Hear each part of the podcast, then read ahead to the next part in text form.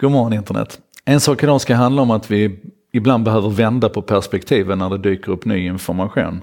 Ehm, så här, har man varit på internet sedan 1993 eller jobbat professionellt med internet sedan 1993 så har man ett mantra i ryggraden som säger ungefär så här att allting gott kan också användas för ont. Ehm, och det har vi ju lånat ifrån den fysiska världen. Kniven kan vara både nyttig och dålig. Elden kan definitivt vara både nyttig och dålig. Ehm, och samma sak är det med alla tjänster och funktioner på internet. Att allting som kan brukas kan också missbrukas.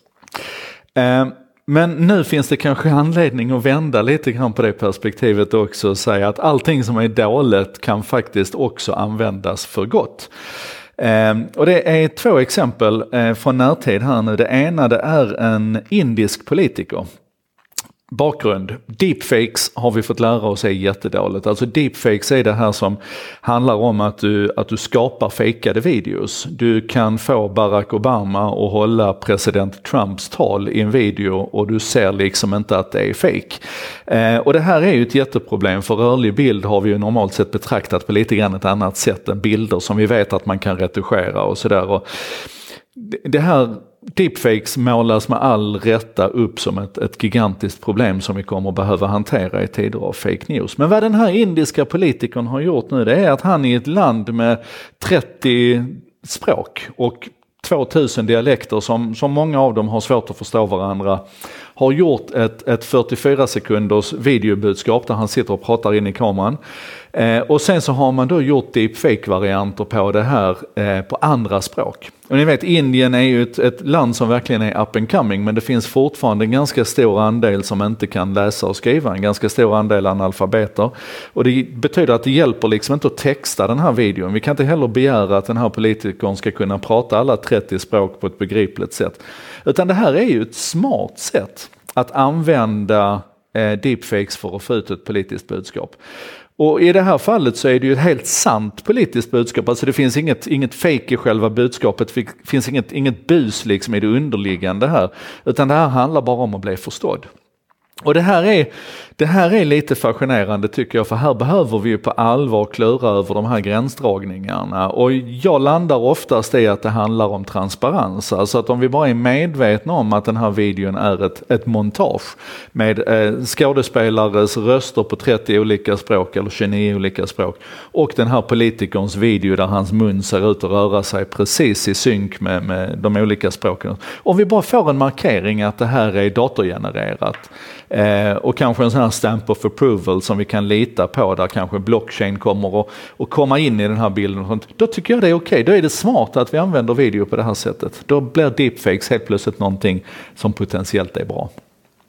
Det andra exemplet är kanske lite klurigare, för ni vet vi har ju pratat väldigt mycket om det här med, med Kinas övervakningssystem och det här social good där man samlar på sig poäng genom att göra bra saker och överhuvudtaget övervakningsaspekten av den, den, den kinesiska statsapparaten. Kopplat då till det faktum att i princip alla kineser hänger på ett litet fåtal digitala plattformar. Det här ser vi ofta som problematiskt. Men nu i virusets tidevarv så har man alltså i den lilla staden Hangzhou, det är en, eh, det är en, en liten stad med kinesiska mått, 8,7 miljoner invånare tror jag där bor, har alltså Alibaba eh, via sin app Alipay, som i princip alla använder i den här staden, Eh, och, och i samråd med den, den, kinesiska regimen har man installerat en liten funktion i appen som gör att du svarar på några frågor. Du berättar om du har varit ute och rest eh, du, eh, och, och, när i så fall och vart och så berättar du om du har några symptom och, och, lite andra sådana frågor ställer appen till dig. Och sen så får du tillbaka en färgkodad QR-kod. Eh, den kan vara röd, vilket betyder då, nu ska jag tjuvläsa, om den är röd så måste du ta och självkarantäna dig i 14 dagar. Eh, och, och, och, checka in och tala om att nu är jag liksom hemma så här. Om den, är, om den är gul så måste du göra samma sak i sju dagar medan om den är grön så kan du röra dig fritt. Och sen använder man då alltså den här QR-koden för att avgöra om man ska släppa in folk på tunnelbanan, om de ska få lov att komma in på jobb, om de ska få lov att gå in i mataffärer och handla och så vidare. Och i och med att den är visuell i rött, gult och grönt så kan den läsas av mänskligt också. Den har alltså inte det här generella problemet med QR-koder, att det bara är människor som kan läsa av den. Och det här är ju naturligtvis, nu, nu är vi verkligen inne på problematiskt område. För det här är ju ett lager som man lägger ovanpå allting det som jag hatar, alltså statsövervakning av oss invånare. Men man gör ju det för ett gott skäl här för att man vill begränsa spridningen av coronaviruset. På många sätt så kan man ju säga att det här är ju i effekt ett, ett mindre intrusive, alltså intrånget och inskränkningen i människors liv här är ju på många sätt mindre för de många som är friska och symptomfria. Så att Åh oh, gud, alltså det här är besvärligt. Men fundera på de här två exemplen med en indisk politiker som använder deepfakes, dåligt, för att se till att hans politiska budskap blir förstått även av de som inte kan läsa och skriva bra.